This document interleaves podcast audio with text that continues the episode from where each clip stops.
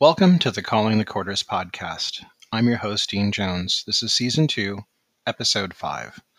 Today I'm speaking with author Ben Stimpson, who is a therapist, lecturer, student, and spiritual director. Ben has developed courses on a variety of topics, including ancestral veneration, the power of story, and folklore. In addition to his new book, Ancestral Whispers A Guide to Building Ancestral Veneration Practices, Ben has a podcast called Essence Podcast with Ben Stimpson, where they talk with pagan authors about paganism. I found this conversation to be very insightful, and I learned a lot about the topic of ancestor veneration, something I believe will be coming up a lot in the coming years. I'll be taking you now to my conversation with Ben Stimpson. Welcome to the Calling of the Quarters podcast. I'm your host, Dean Jones. Today, I'm very, very happy to be talking to Ben Stimpson, a therapist, lecturer, student, and spiritual director who has developed courses on a variety of topics, including ancestor veneration, the power of story, and folklore.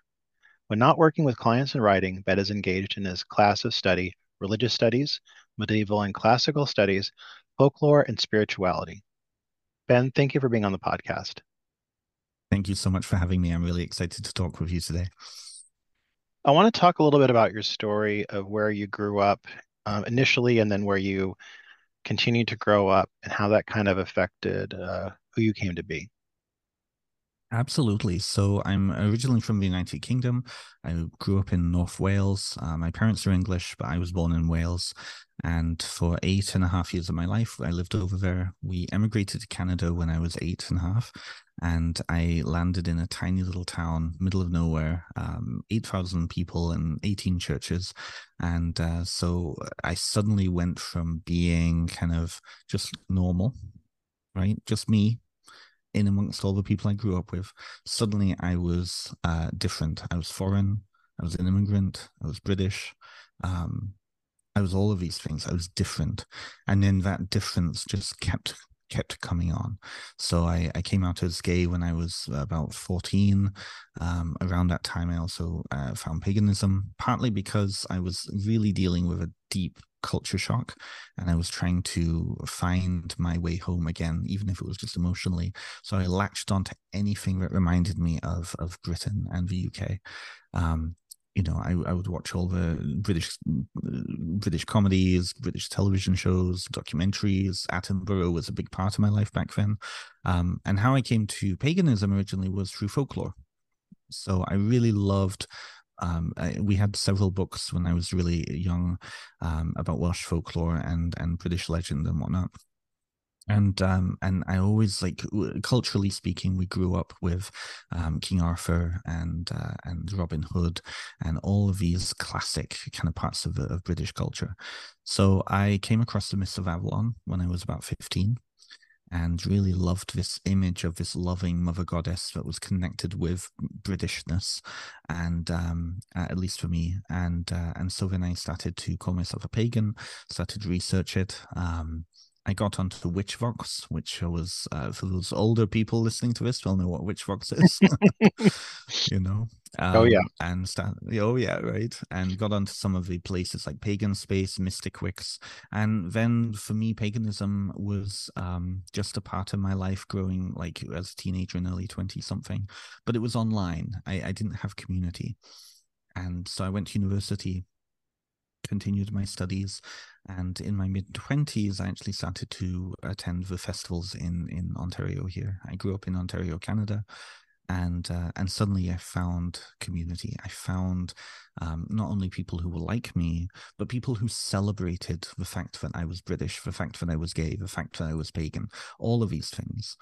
Um, and then from there i just started to really connect in with that sense of spiritual community and uh, and developed. So then from there, Hinduism had been a big thing for me when I was younger.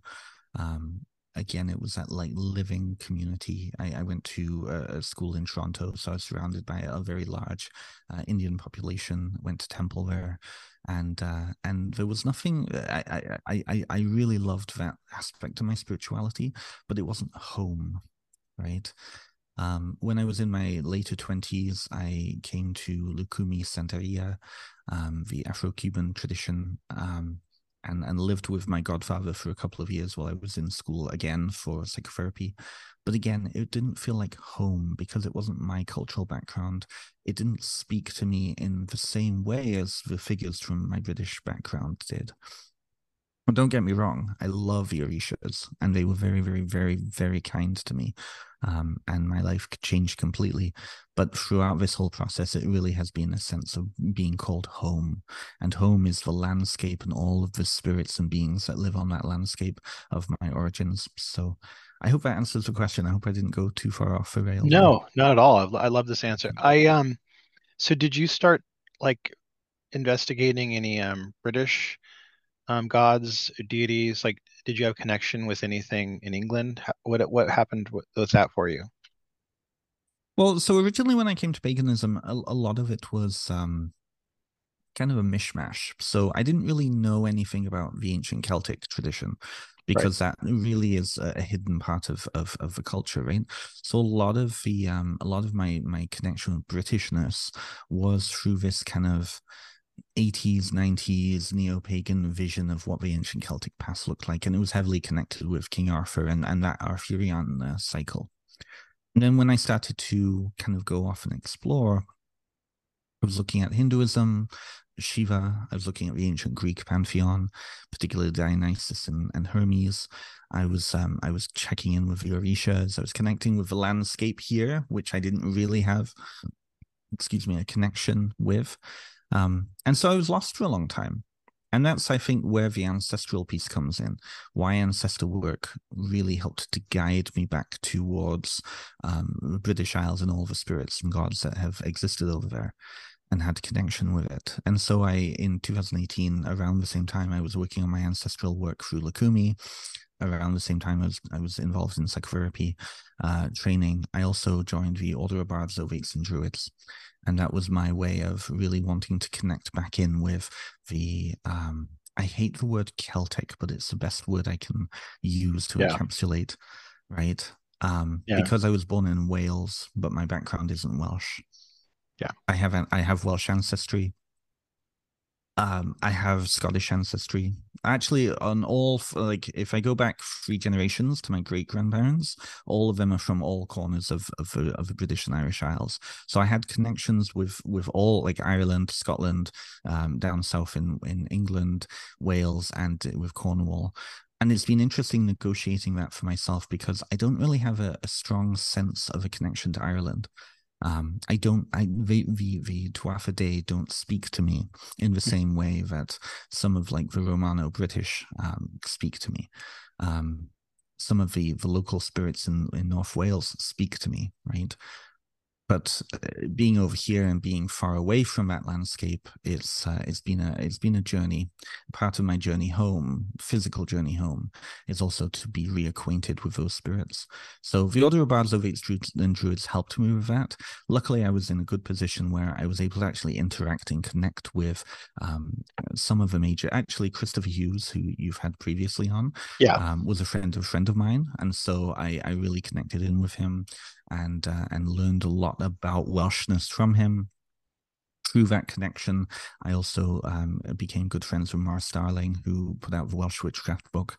So really, I, have heavily invested in in in in learning about that part of my spirituality through the people who live on that landscape and are, are connected with that landscape in a different way than I, I currently am.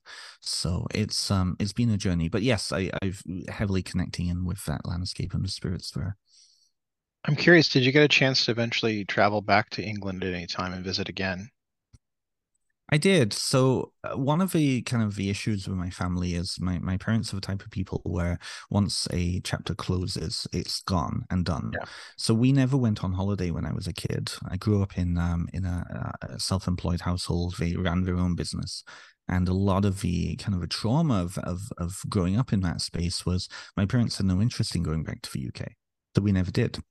And so uh, it took almost 15 years for me to get back there. Eventually, I was able to, I was very lucky to be able to get a job at a satellite campus from Mackenzie University um, in Sussex in, in, in England. And I worked over there in 2010 for a good five months. And through that, I was able to then go on weekend journeys and travels, um, uh, field studies. So I, I was, I, it was kind of like my return home tour. And uh, so five months I, I lived over there and worked over there, and then I spent a month up north with my my extended family.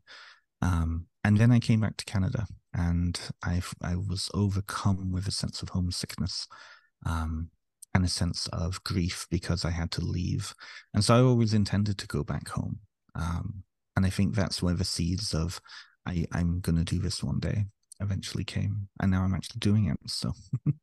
How did it affect you when you uh, first landed on British soil after not being there for more than a decade? How did that affect you? Um, did was that kind of a, a little bit of a shock to you, or was it a kind of gradual kind of reacclimating? Well, um, I I think because I had I had consumed so much of British culture over here, and because um, you know, um, uh, my family from over there often came over and visited us.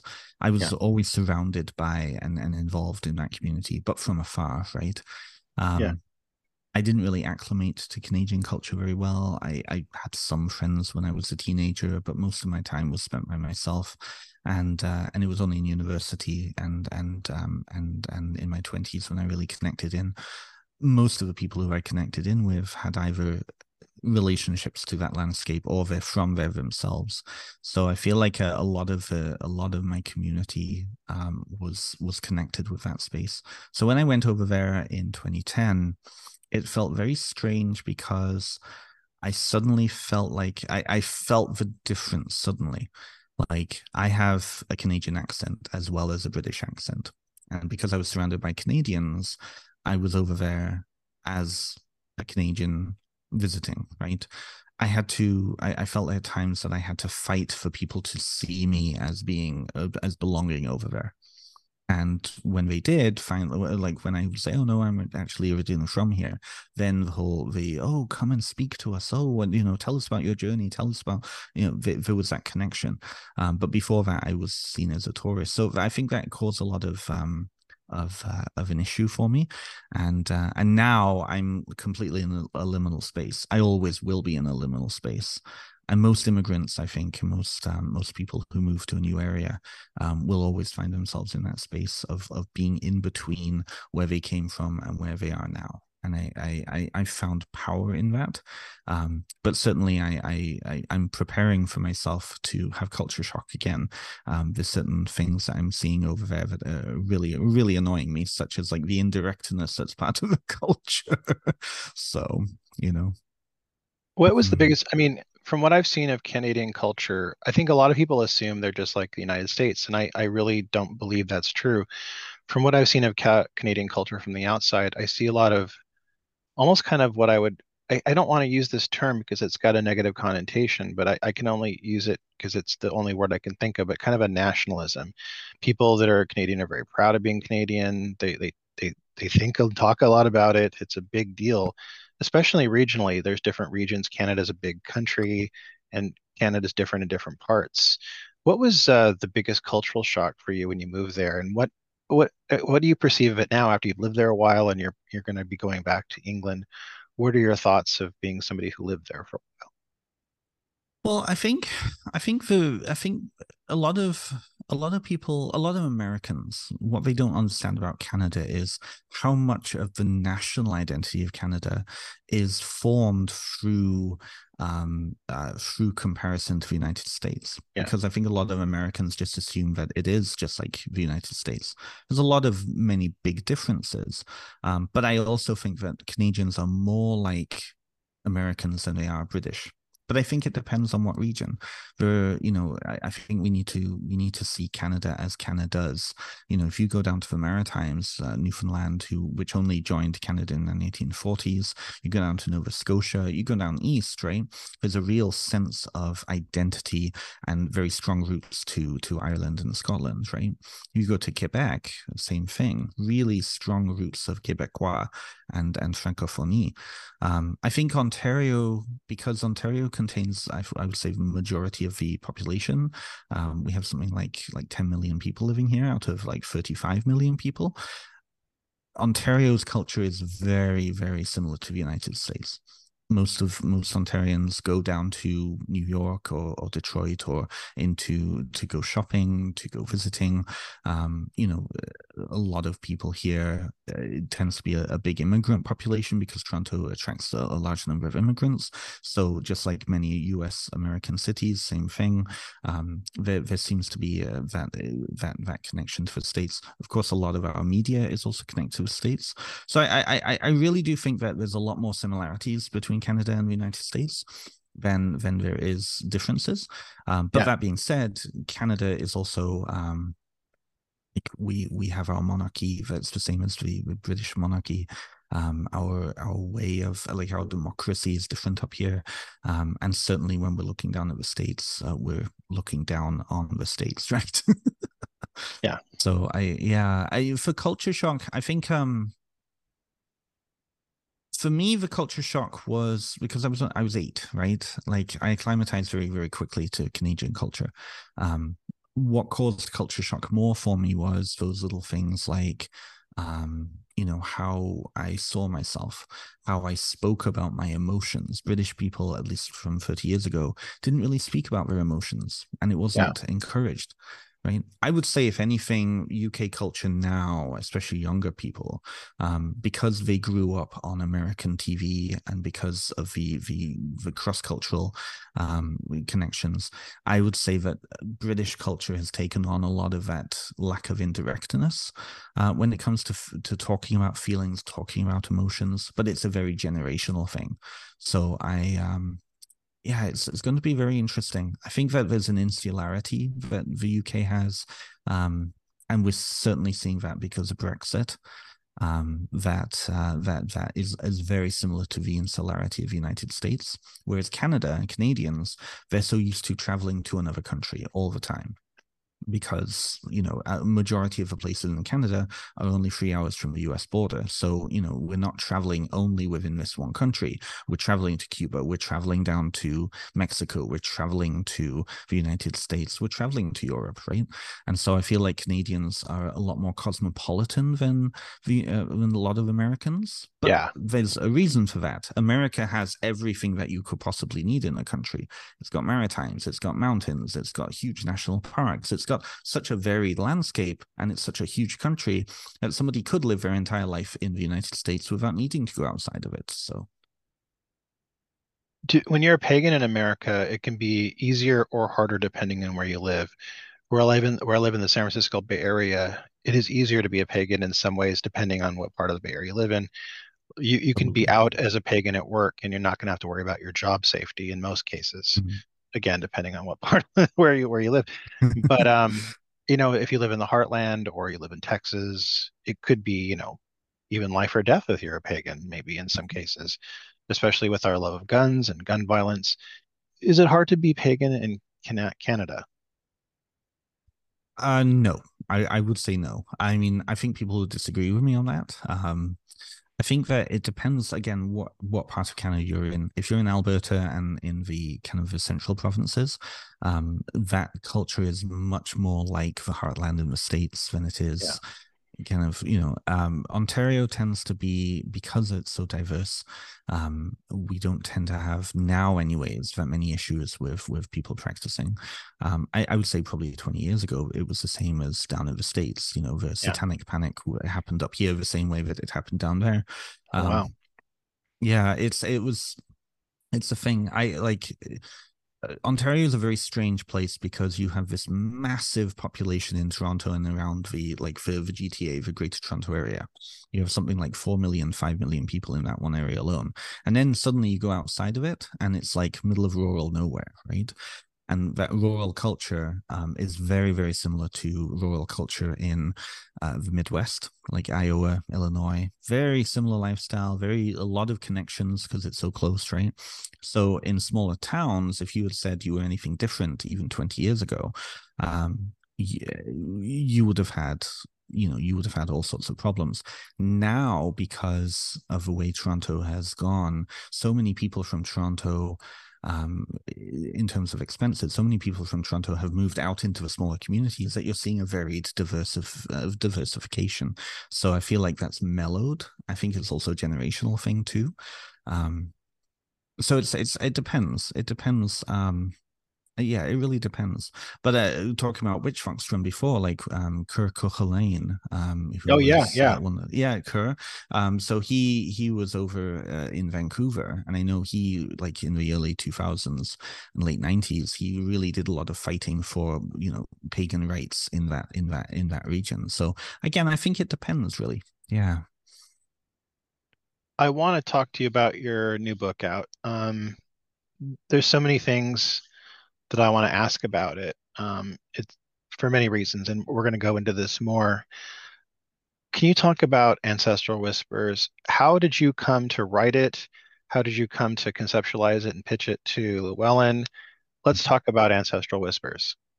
Absolutely. So, Ancestral Whispers started originally as a project uh, that I did in my psychotherapy program.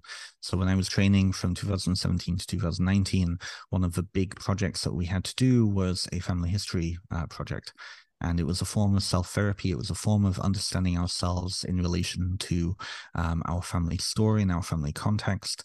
And it was it, we were using family systems theory as a as a model.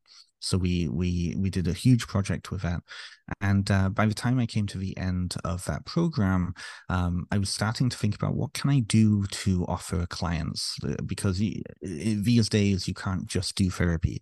You really need to be offering courses, doing other things. Same with any other profession, I think.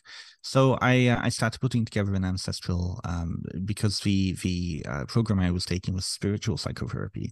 I started putting together an ancestral veneration course, which would include the psychotherapeutic piece, but also in, in, involve the spiritual. In 2019, when I looked around at what what what was ancestral work in the pagan community, a lot of it was and I'm going to generalize here, but a lot of it was really um, paying lip service to the ancestors. I think I understand why. There's a lot of pieces as to why that was. I think part of it is religious trauma. A lot of pagans don't know how to work with their ancestors, especially all those millions of ancestors who are who were Christian in between here and where a lot of uh, pagans want to go with ancestor work. Um, and I think also because there are no real rituals you know a lot of the ancestral um, traditions around the world they have living ancestral practices that go back in time many many many many generations. Neo-pagans don't have those. We're used to building our own and reconstructing from the ancients right? So i uh, i didn't really see anything so i thought okay well i'll do this. I'll put this this course together put together an eight month course and then as soon as i like finished writing it up the pandemic happened suddenly I had no clients and uh, I had a lot of time on my hands. And so I moved uh, later that year. I moved into my own place, and uh, and I sat down with a friend of mine who's also a Llewellyn author, and I said, you know, I have this, I have this, I have this course I put together, and uh, and she encouraged me to actually do it. So I ended up putting it out there, and the first set of sessions, um, I think I had like six or seven people as part of it, and we had a wonderful time. By the time that was that was late 2020, and uh, I you know I, I I thought you know what I really I want to I want to do something with this. So I sat down with her again, and I said I think this would make a good book. I think I've tested it. We've gone through the process. I see the benefit of this and so she's she she gave me some advice on kind of what the process of of approaching a publisher um, would be. And so i i put together a a framework and sat down with that. And um, and i wrote the book. And then eventually so what i did was i actually wrote the book first and then sent it to the publisher. What i should have done is i sent it to the publisher first and then wrote the book. But um, i uh, i spent eight months putting that together and what was really important with me when putting this together was I wanted the experiential piece. Having experienced ancest- a living ancestral veneration framework in Lukumi, um, and and having that relationship with my ancestors in that way. They're not symbolic. They're not archetypes. They are are, are, are existing in my life. It was important for me to write a book that was going to allow people to be inspired to take ownership of their practice without me giving them a ritual to do.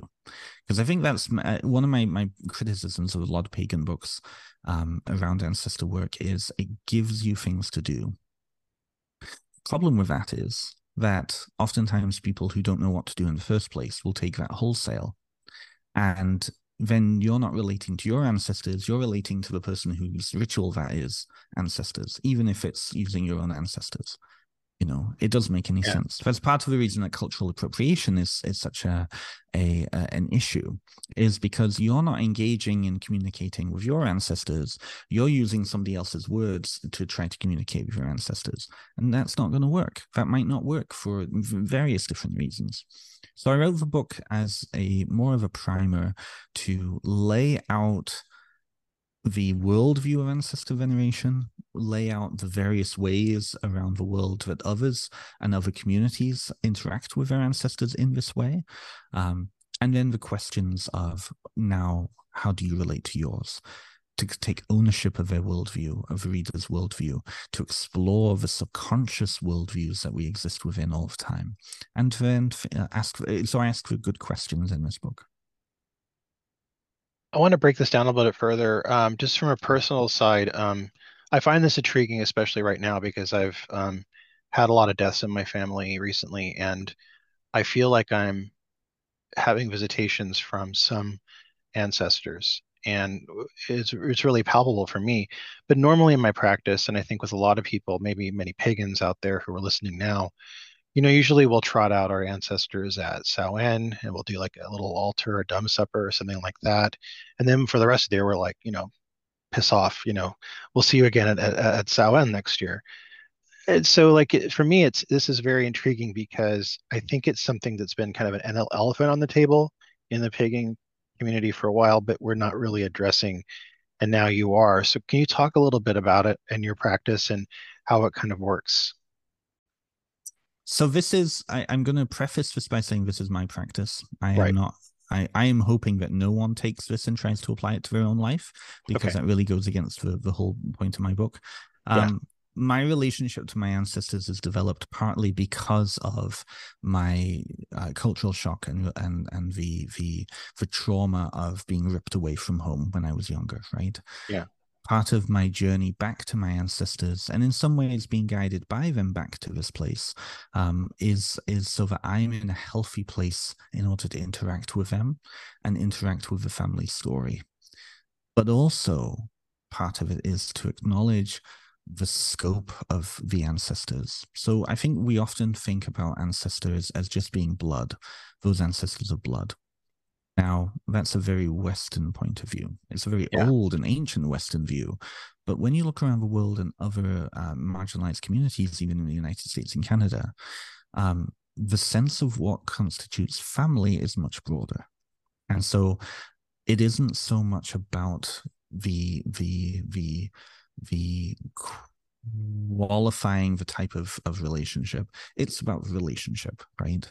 So right. for me, a big part of my ancestor work is uh, in connecting with those who have impacted my life in various parts of my identity, whether it be my uh, my ethnic identity as a as a as an English or Welsh person, right? Whether it be as my um, spiritual uh, identity, as as somebody who is a neo pagan, folkloric witch, whatever, however way I, I describe myself, right? Um, my intellectual identity my my sexual identity right? My gender identity all of these pieces. So whatever community i happen to be in in that moment i have ancestors of that community that i'm interacting with and i'm existing as because of my relationship to them right?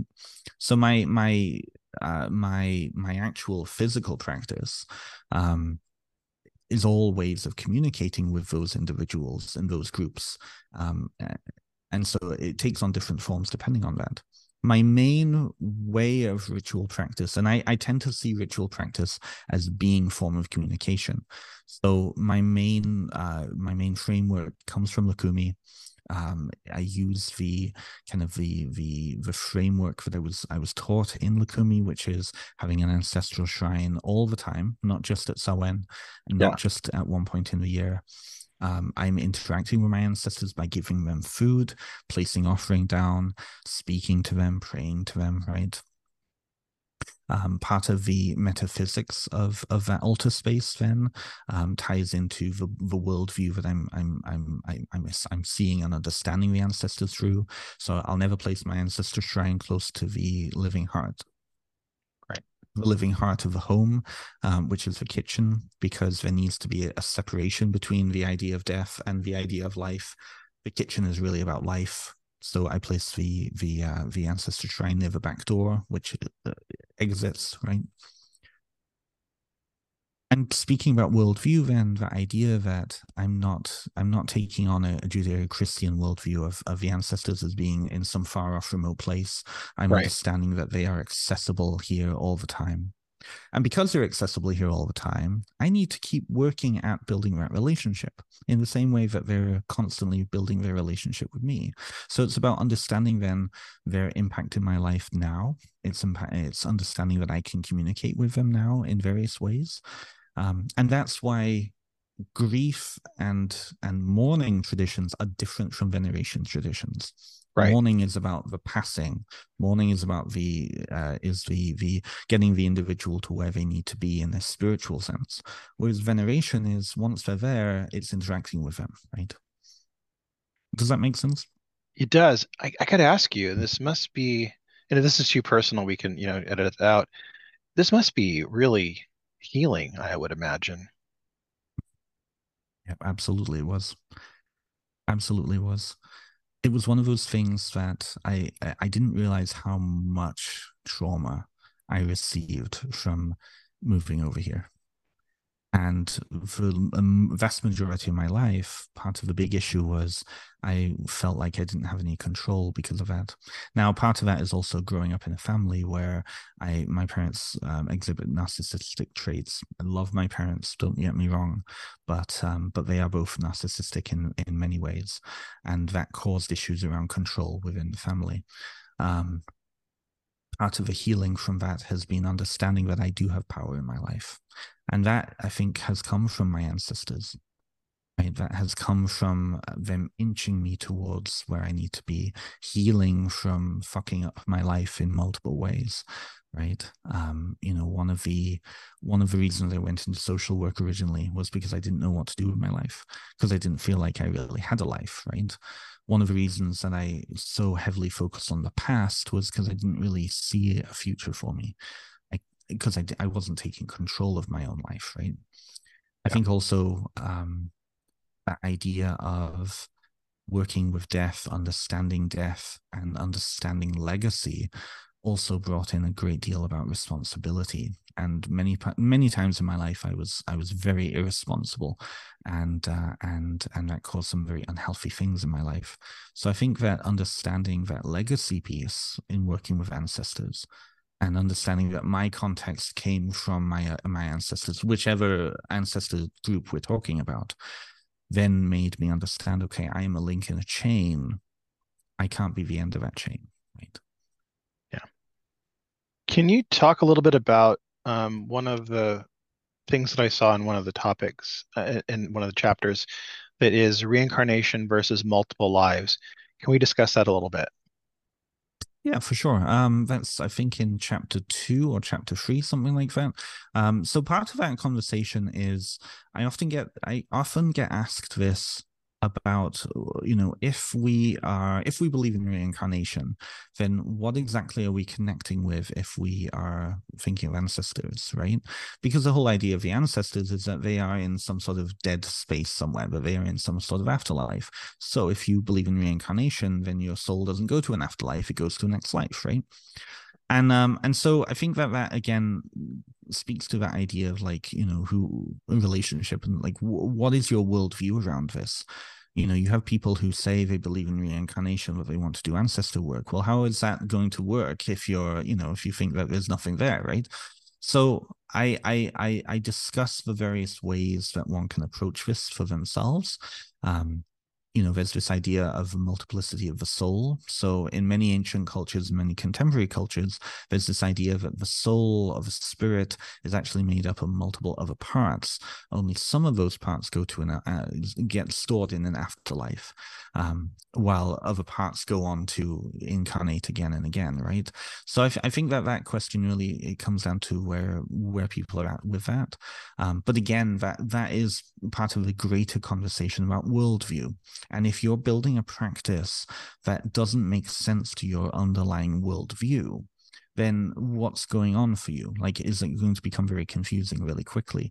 So, um, so that that piece is is is big. I think that in many of the cultures that have reincarnation as part of them, um, there are certain kind of built-in pieces. So, in Hinduism, for example, um, you know the the western view is that uh, reincarnation happens immediately over there, there is this stream of thought that um, an individual has to wait for three lifetimes um, or three generations in order to then reincarnate.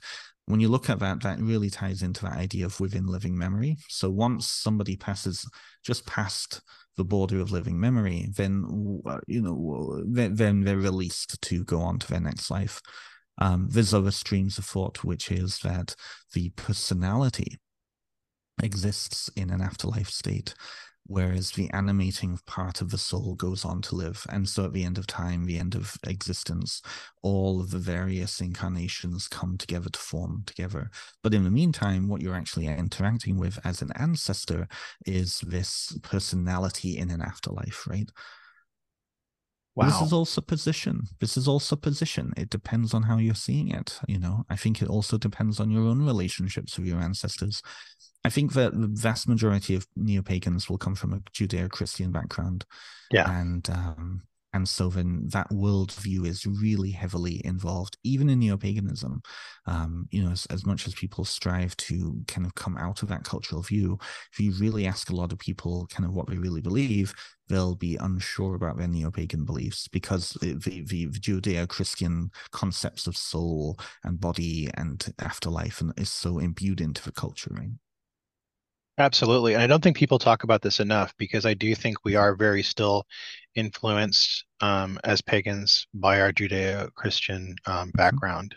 I, I, find that like ca- Catholic pagans and Baptist pagans and uh, Lutheran pagans probably have very different practices. And I think probably because it's really hard to shake that stuff, you know? Well, I, so much of it's subconscious, right? Yeah. Yeah. And I think that's why I spend so much time and effort in my book to point out and get people to think about the subconscious when it comes to what they're actually doing because again it can be very it can become very confusing if you're saying one thing but doing another when it comes to ritual practice um, yeah. It just doesn't make sense, right? You know, but I think also there's this pressure within neo paganism to take up a worldview that might not actually really be all that important to you. And I think that's yeah. uh, one of my soapbox moments is this idea of, you know, seeing all of this as symbolic or psychologizing it to death, right? Um, right. I think that I, I, I, for me at least, um, the importance of ancestor work is understanding that these are beings and not just symbolic archetypes that are floating around, right? Same with spirit work, right? It's far easier for uh, a symbolic archetype not to fuck you up versus the spirit that you're dealing with, right? right. I apologize. I hope I'm okay to swear on this, but you're totally fine. Can we talk about the idea of the founder ancestor that you mentioned in the book? Mm-hmm. Yeah, for sure. This one I actually realized is uh, is fraught because depending on the cultural context, it's going to mean something different. So, um, in old world, in old world countries and cultures, the the the history goes back thousands of years, sometimes uninterrupted, right? In settler com- countries, oftentimes you have um, settler founders who come over, and that's maybe only 300, 300 years tops right? So oftentimes it's either within living memory or it's um it's it's well documented.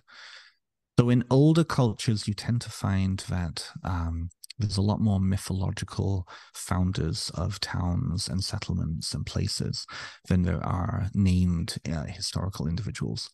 Partly that's because the, the individual has passed out of living memory, partly because the community has needed to create a legendary character in order to put all sorts of um, pieces around identity onto them, right?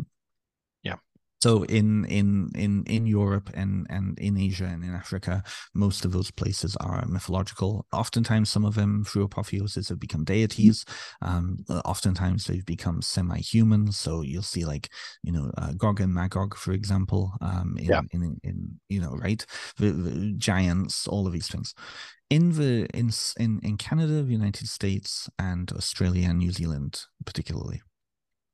I'm not saying South America because that's a different context, but in those yeah. settler cultures, you have founders who they came in, they found land, and they built a settlement there. Often at times at the at the expense of the local indigenous people. Yeah. Um, so you have you have these founder figures who are the founders of the town, the historical individuals, but they've started to become semi legendary because the community has needed a sense of origin. That's really where mythology is is coming from. It's that sense of origin. So, you know, um, a founder of a particular town wasn't it didn't just come over and kill a load of indigenous people. You know he fought his way through the wilderness. He founded this settlement. He brought people here to community you know create community right? And then you have founders days. So it's that celebrating of that founder at the expense of the actual history because it serves the purpose of the community identity right? Yeah.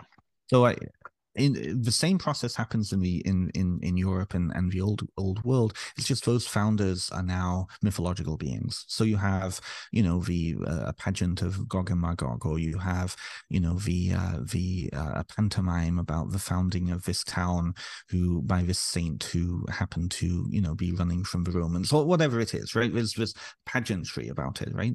So I think how people relate to these this sense of founders. Um, is going to depend on their cultural context.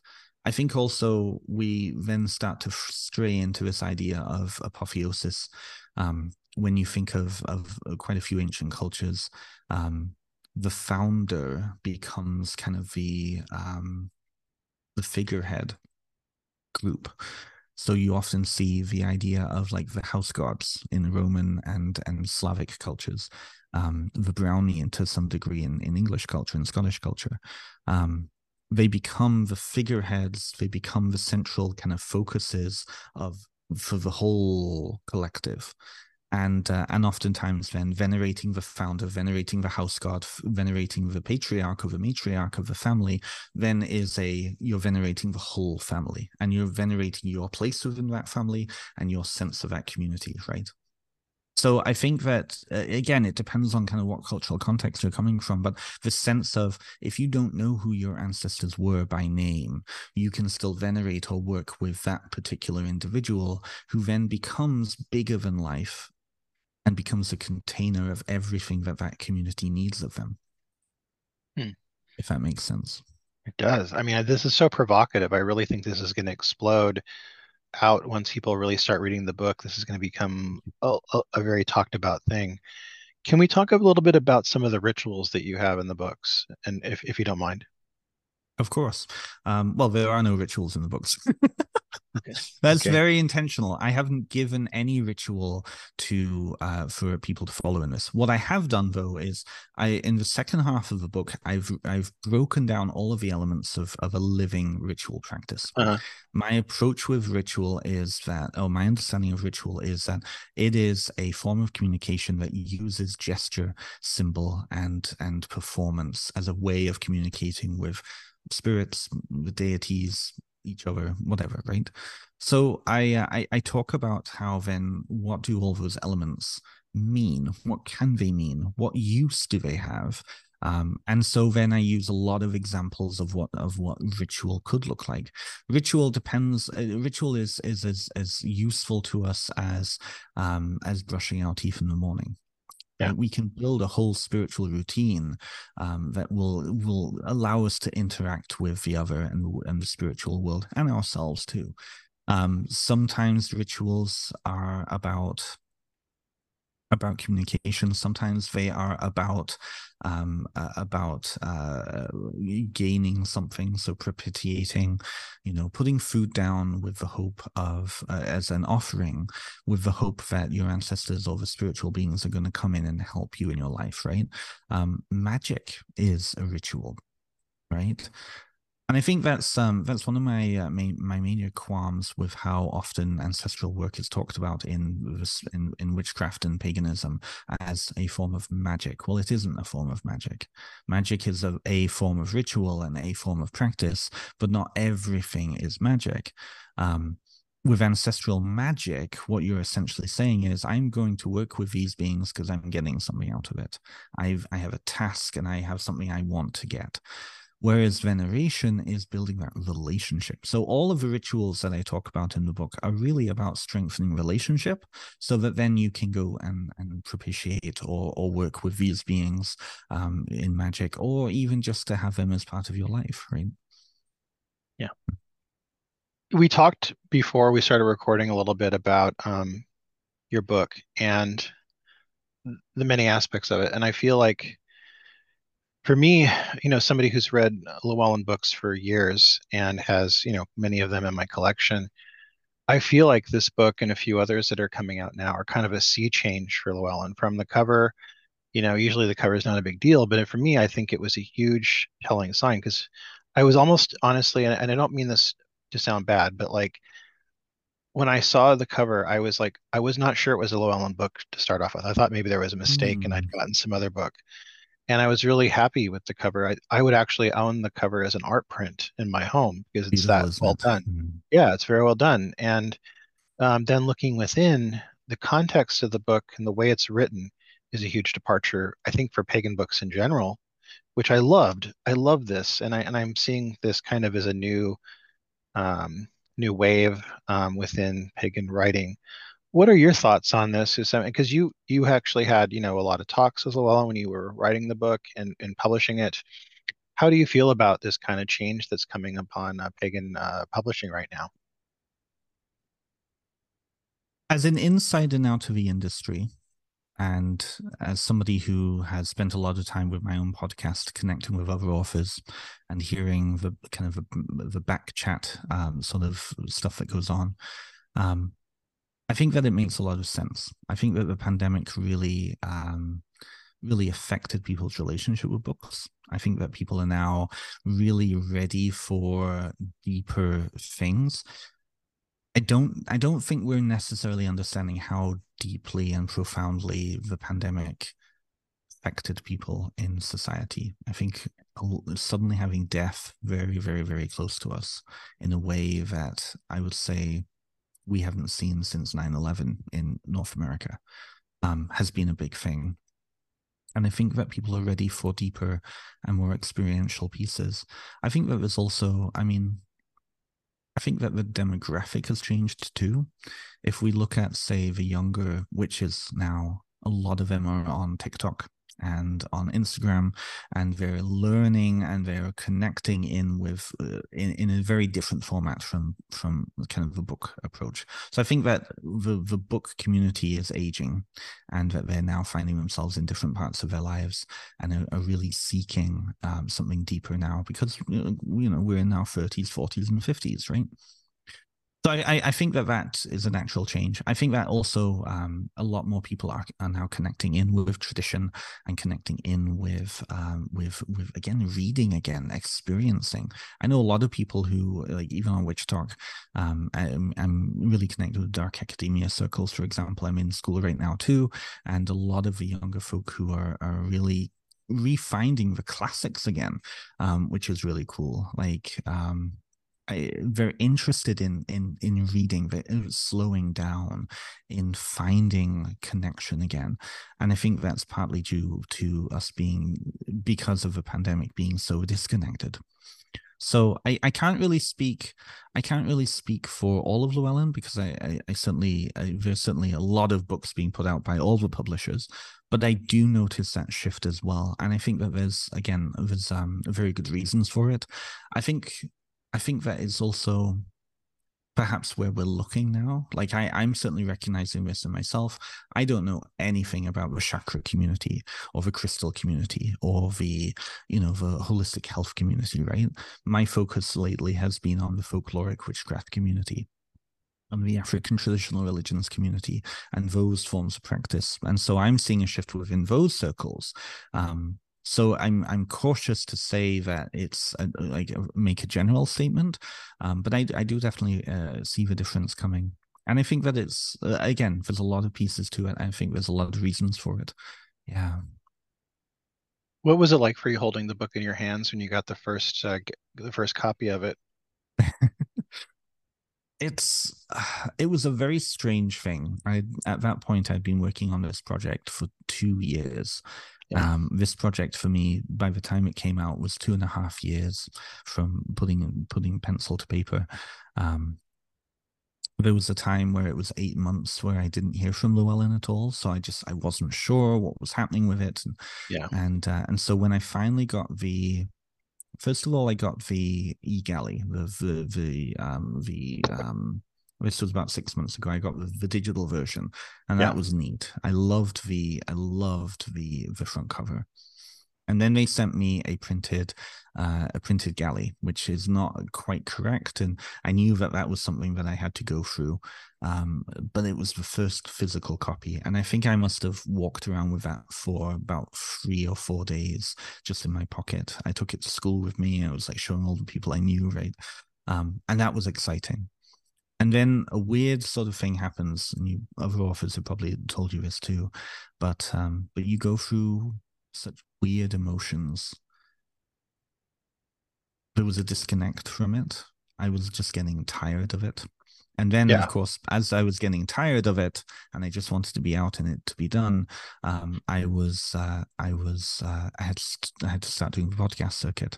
So I heavily went into the podcast circuit, doing interviews, and uh, and so people were asking me questions about stuff that I had already been working on for two years. So it's like, yeah, yeah, you know, you can tell when uh, somebody goes into a script, right? So it was weird. Um, I was like trying to find an excitement in it. Um, and then I got my my uh, my box of books and that was kind of exciting.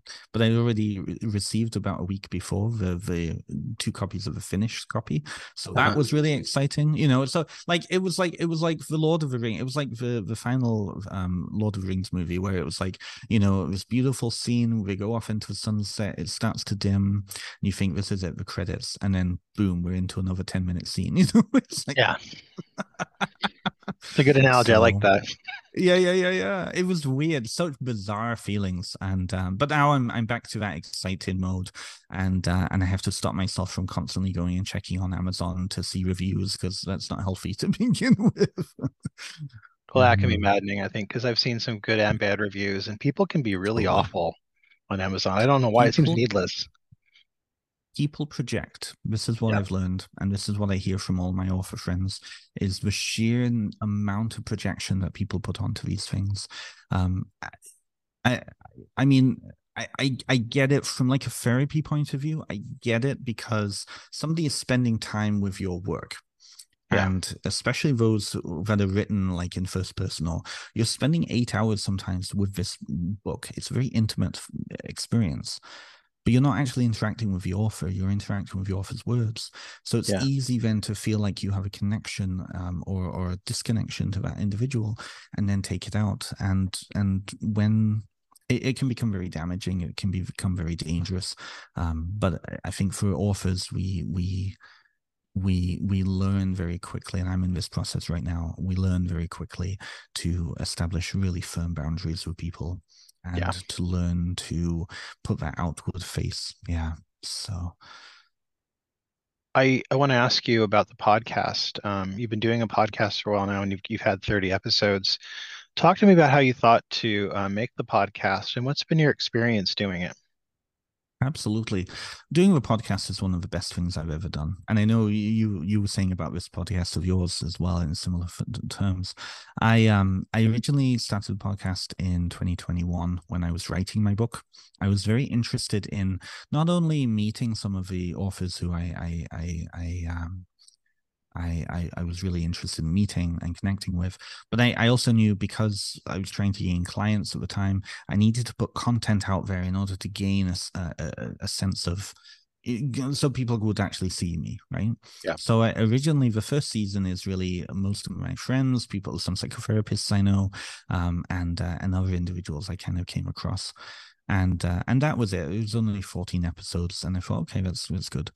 Um, a couple of the authors who I, I interviewed through that, though, um, ended up being people who endorsed my book, people who introduced me to other people. So skip ahead to this summer, and I thought, you know, I'm going to redo my podcast again. Why not? Um, I I had the technology, I had the means. I was like, okay, let's do this.